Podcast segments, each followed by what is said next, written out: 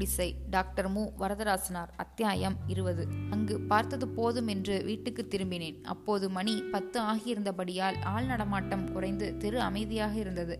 வீட்டிற்குள்ளும் பேச்சு குரல் இல்லை. கதவு சாத்தியிருந்தபடியால் வீட்டின் மேல் உயர்ந்து சென்று வாசல் கம்பி வழியாக இறங்கினேன். இருளில் ஒரு பூனை இருந்தது. தெரியாமல் அதன் மேல் இடரவே அது கொய்ம் என்று கத்தி ஓடியது. கொண்டலேரி கிழவி உடனே சே உஸ் என்று குரல் கொடுத்தாள். ரேவதியும் கதிரவனும் உறங்கிவிட்டிருந்தனர்.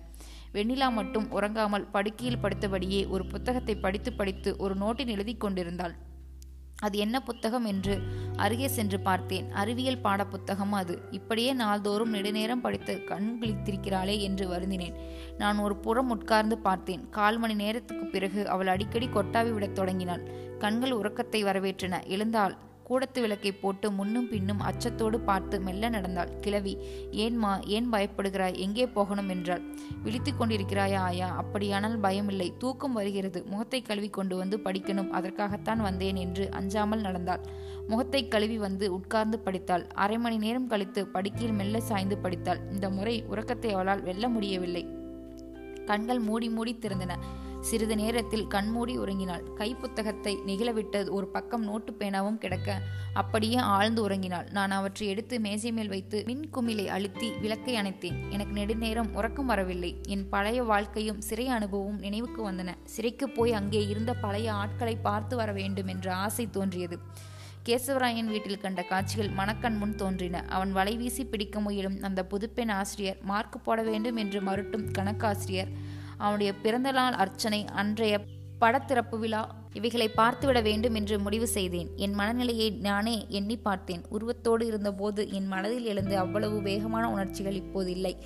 அவ்வளவு வேகமான உணர்ச்சிகள் ஆற்றலான வெறுப்பும் பகையும் சினமும் இருந்திருந்தால் ஏதேனும் செயல் செய்யாமல் அவனுடைய வீட்டை விட்டு திரும்பி இருக்க முடியாது. உணர்ச்சிகள் இவ்வாறு ஆற்றல் குறைந்திருந்த போதிலும் அறிவு மட்டும் உன்னை விட தெளிவாக இருந்தது. நினைவாற்றலும் நன்றாக இருந்தது. அறிவு வகையில் ஒரு குறைபாடும் இல்லை. மறுநாள் பாண்டியனுடைய மாமனார் வீட்டுக்கு போவது என திட்டமிட்டு நான் ஒரு மூளையை தேடி படுத்தேன். உணர்ச்சிகள் குறைந்தது போலவே உறக்கமும் குறைந்தது. இரண்டு மணி நேரத்திற்கு மேல் என்னால் உறங்க முடியவில்லை. விழிப்பு வந்துவிட்டது. கடிகாரத்தில் மணி என்ன என்று பார்த்தேன். மணி ஒன்றரை ஆகி இருந்தது. பொழுது போவது அரிதாக இருந்தது. வாசல் வழியாக உயர்ந்து போய் தெருவில் சிறிது நேரம் திரிந்தேன். திண்ணையில் அமர்ந்தேன். பெருச்சாலிகள் அங்கும் இங்கும் ஓடின. எலிகள் அந்த வீட்டுக்கும் இந்த வீட்டுக்குமாக போய்க் கொண்டிருந்தன. நாய் ஒன்று மெல்ல வேவு பார்ப்பது போல் நடந்து கொண்டிருந்தது. அது திடீரென்று நின்று குறைத்தது நீலவானத்தில் விண்மீன்கள் சூழ உச்சி வானில் வெண்ணிலா உலா வந்து கொண்டிருந்தது. கூடி நின்று எதையோ வேடிக்கை பார்க்கும் மக்கள் கூட்டம் போல் சிறு சிறு வெண்முகில்கள் நாளைந்து கிழக்கு வானத்தில் நெருங்கியிருந்தன. மண்ணும் விண்ணும் சோர்ந்து களைத்திருப்பது போல் தோன்றியது. எதிர்ப்புறத்தில் மூன்றாம் வீட்டு ஜன்னல் வழியாக விளக்கொலி வந்தது. சிறிது நேரத்தில் போயிற்று. சுற்றிலும் மக்கள் இருந்தும் அவர்கள் பேச்சுக்குரல் கேளாத அமைதியில் விழித்து வாழ்வது துன்பம் போல் இருந்தது.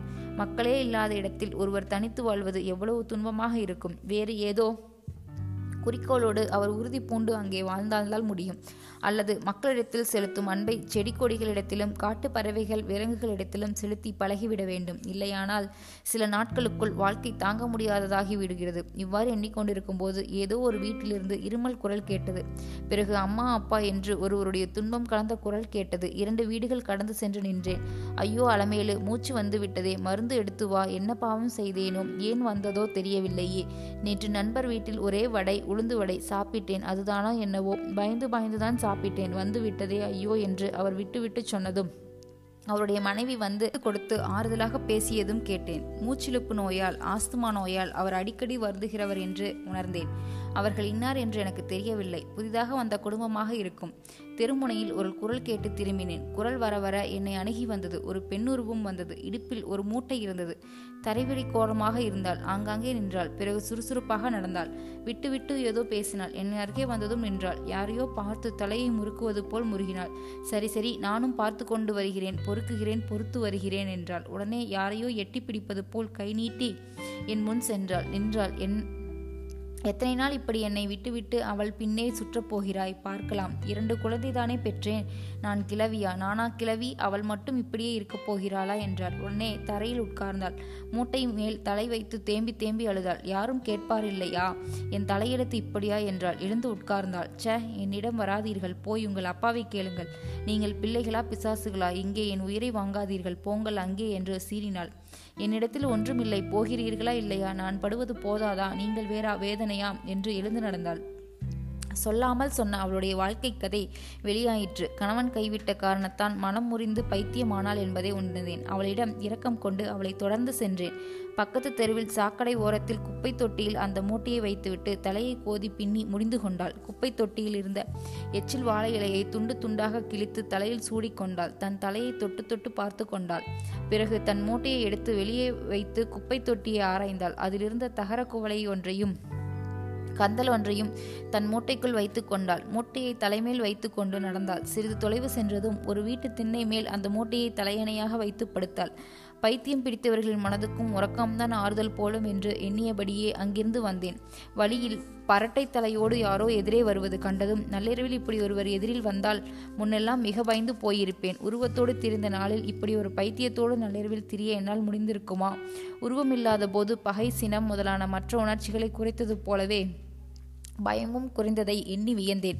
மறுபடியும் வீட்டை திண்ணையில் அமர்ந்தேன். எனக்கோ உறக்கம் வரவில்லை. ஏதோ ஒரு வீட்டில் அடிக்கும் மணியின் ஒலி மூன்று முறை அடித்து கேட்டது. விடிந்த பின் என்ன செய்யலாம் என்று திட்டமிட்டேன். பாண்டியனுடைய மாமனார் வீட்டுக்கு சென்று நிலைமையை உணர வேண்டும் என்ற எண்ணமே முதலில் வந்தது. விடுவதற்கு முன்னமே அங்கே போய் சேரலாம் என்று கருதி கிழக்கு நோக்கி வானத்தில் பறந்தேன். ஏரிக்கரையின் மேல் பறந்தேன். ஏரி நிறைய நீர் இருக்கும். காலத்தில் சில நாட்களில் அதன் கரையில் நடந்து போவது எனக்கும் பாண்டியனுக்கும் குமரவேலுக்கும் பழக்கம். அந்த நாட்கள் நினைவுக்கு வந்தன. இப்போது ஏரி நீரில் இல்லை. தென்புறத்து வயலில் பசுமை இல்லை. எங்கோ ஒரு வருடத்தில் கிணற்றுகளில் இறைத்து பயிரிட்டிருந்தனர். ஏரிக்கரையில் இருந்த மரங்களில் அடர்த்தி இல்லை. ஆனால் ஏரி நடுவே வளர்ந்த கருவேலா மரங்கள் அடர்த்தியாக இருந்தன. அப்பால் பறந்தேன். மடப்பள்ளி என்னும் ஊர் கண்ணில் பட்டது. நான் சிறைக்கு செல்வதற்கு முன் நடந்த பெரிய தேர்தலின் போது அந்த ஊரில் நானும் பாண்டியனும் சேர்ந்து செய்த செயல்கள் நினைவுக்கு வந்தன. அப்போதும் ஏறக்குறைய இதே போன்ற ராக்காலம்தான் நிறைய பணம் வாங்கி கொண்டு கேசவராயன் என்கே சேவுக்காக தேர்தலில் பாடுபட்டான். அவனுடைய முயற்சியில் மண்ணை போட வேண்டும் என்று நாங்கள் திட்டமிட்டோம். கேசவராயன் முயற்சி தோல்வியுற வேண்டும் என்று நல்லவர்கள் பலர் எண்ணினார்கள். எண்ணுவதோடு சோர்ந்து போய் நின்றார்கள். நாங்கள் செயல்கள் சில செய்தோம். எங்கள் செயல்கள் எல்லாம் மறைமுகமானவை. நேர்மையற்ற செயல்கள்தான். ஆனால் வஞ்சக தேர்தலுக்கு அவை வேண்டியிருந்தன என்று எப்போ அப்போது எண்ணினோம். இப்போது எண்ணி பார்த்தாலும் சிறுபிள்ளை செயல்களாக தோன்றுகின்றன. ஆனாலும் கொடுஞ்செயல்கள். மற்ற ஊர்களில் செய்யாத ஒன்றை இந்த ஊரில் செய்தோம். கேசவராயன் படுத்து தூங்கிக் கொண்டிருந்த பெரிய காரின் கீழே பெட்ரோல் கொட்டி கொளுத்தி விட்டு வந்து விட்டோம். அவன் தப்பி பிழைக்க மாட்டான் என்று எண்ணினோம். எப்படியோ தப்பித்து கொண்டான். கார் எரிந்து பாலானது. இதுவரையில் நாங்கள் அதை யாரிடமும் சொல்லவில்லை. இனியும் சொல்லப்போவதில்லை செய்வதற்கு முன்னே ஊக்கமாக இருந்தோம். செய்த பிறகு உயிரோடு செத்து மடிந்தோம் அவ்வளவு அஞ்சி ஒடுங்கினோம். அன்றிரவு நாங்கள் புதர்களிலும் மரங்களிலும் ஒளிந்து ஒளிந்து ஊருக்கு திரும்பி தப்பியதை நினைத்து கொண்டேன். மடப்பள்ளியில் நாங்கள் செய்த செயலால் ஒரு நல்ல பயனும் விளையவில்லை. எங்கள் மனதில் பயம் குடிகொண்டது. உருவம் இல்லாமல் இந்த இரவில் அந்த ஊர் வழியாக பறந்து சென்றபோது அந்த பயம் தோன்றவில்லை. ஆனாலும் ஒரு வகை அருவறுப்பு தோன்றியது. அதற்கு பிறகு அந்த தேர்தல் முடியும் வரைக்கும் நாங்கள் எதுவும் செய்யாமல் அடங்கி கிடந்தோம். ஆனாலும் கேசவனுடைய ஆட்களுக்கு எங்கள் மேல் பகை நோக்கம் இருந்தது. கேசவராயனும் இன்று வரையில் பகையை மறக்கவில்லை. என்மேல் வஞ்சம் தீர்த்து கொண்டான். பாண்டியன் மாணவர்களிடத்திலும் பெற்றோரிடத்திலும் திறமையான ஆசிரியர் என்று பெயர் பெற்று விளங்குவதால் அவனை எந்த வழியிலும் மடக்கி கொடுக்க முடியவில்லை. இந்த எண்ணங்களோடு பாண்டியனுடைய மாமனார் ஊராகிய குருசிலர் பாட்டை நடைந்தேன். மரங்களின் சூழலுக்கு இடையே அமைந்த அந்த ஊர் முன்போலவே வளமாக இருந்தது. பழைய மாந்தோப்பு நிலவொளியில் அழகாக விளங்கியது. பாண்டியனோடு அந்த மாந்தோப்பில் இரண்டு நாட்கள் பொழுதுபோக்கி இருக்கிறேன். பாண்டியனுடைய திருமணத்தின் போது உப்பும் மிளகாய் பொடியும் செய்து எடுத்துச் சென்று அங்கே மாங்காய் தின்று மகிழ்ந்தது நினைவுக்கு வந்தது.